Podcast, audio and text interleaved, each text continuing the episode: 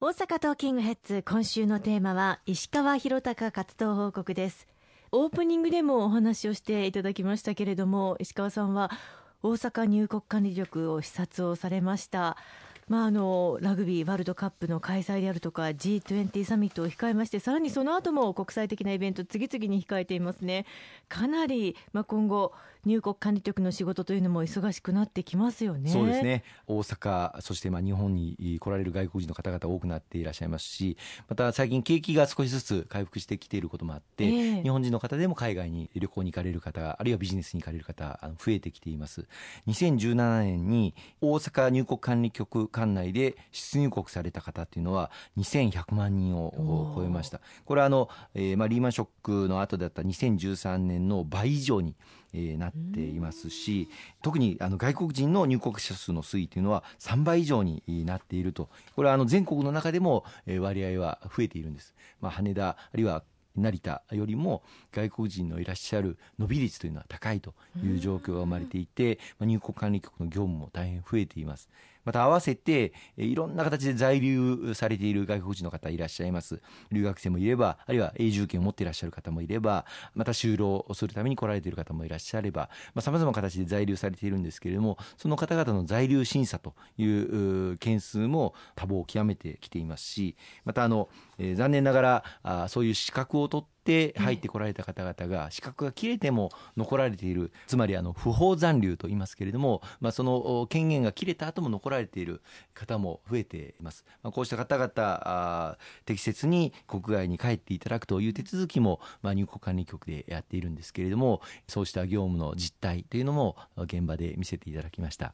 ということは、まあ、今後、増えることはあっても、減るっていうことは、なかなか考えにくいですよね、まあ、そういうふうになっていくんではないかとあの想定されます、特にあの来年には G20 サミットが開催をされて、世界中がこの大阪の都市について注目をいたしますしまたあのラグビーのワールドカップが秋には開催されて天皇陛下のご即位も行われるという重要な年にもなってまいります。再来年には2020年東京オリンピック・パラリンピックが行われてこの時も東京のみならず全国各地にさまざまな選手村あるいは選手を受け入れる取り組みというのが進んできますしその翌年2021年には関西ワールドマスターズゲームという、まあ、障害スポーツというふうに言いますけれども、まあ、かつてのアスリートをはじめ生涯スポーツを楽しむ方々が、まあ、これも3万人から5万人と言われていますがこの大阪・関西に来られることになります。そして今目指している2025年の大阪万博、はい、えー、これを実現を目指して今取り組んでいますがこれが実現をすればこの2025年多くの海外からの旅行者の方々がこの大阪関西にいらっしゃる。でこれを目指して今大阪のまちづくりも大きく、え動いておりますのでさまざまな企業の誘致あるいは活性化策こういったものが展開していくことが期待されると思いますね。でその、ま、入り口を担っているあるいは出口を担っている大阪入国管理局の役割というのは大変大きいんだというふうに思います。一方でですね例えば外国人観光客が急増するということで何かしら問題は発生したりしているんでしょうか？そうですね。あの観光客対応というのでそれぞれ地域で苦労されていらっしゃいます、まあ、あの一般の方からよくあるお声ではマナーが悪い、うん、あるいは何の了解もなく袋を開けてしまうとかあのそういったことがあったりする部分も一部あるようです。またあの課題としてはやはり多言語対応、まあ、中国語であれ韓国語であれ英語であれ例えばレストランに入ってもそのメニューが十分に用意まだまだできていなかったかったりとか観光案内所でも今だいぶあの多言語化パンフレットとかあの進んできていますけれどもこれがまだまだ十分でない地域もあったりをいたします。それからもう一つ大きな課題なのが w i f i の設備の充実というのが実は日本は遅れてまして、海外から来られる観光客の方々にアンケート調査をして、日本で何が一番お困りでしたかというふうに聞くと w i f i の接続が不十分だということがよく言われます。まあ、日本でも各地今 Wi-Fi だいぶ充実してきてるんですが、すね、ID とパスワードを毎回毎回登録をしなければいけない。で、登録するためにはメールで、え登録をしなければいけないんだけれども、日本に来られる海外の観光客の方はそもそもそのメールを見るための Wi-Fi がないので登録ができない。あるいは地域をまたぐと違う Wi-Fi にまた接続をしなければいけないということで、今大阪とか京都とかあるいは関西でも統一 ID あるいは統一パスワードで w i f i に接続できるような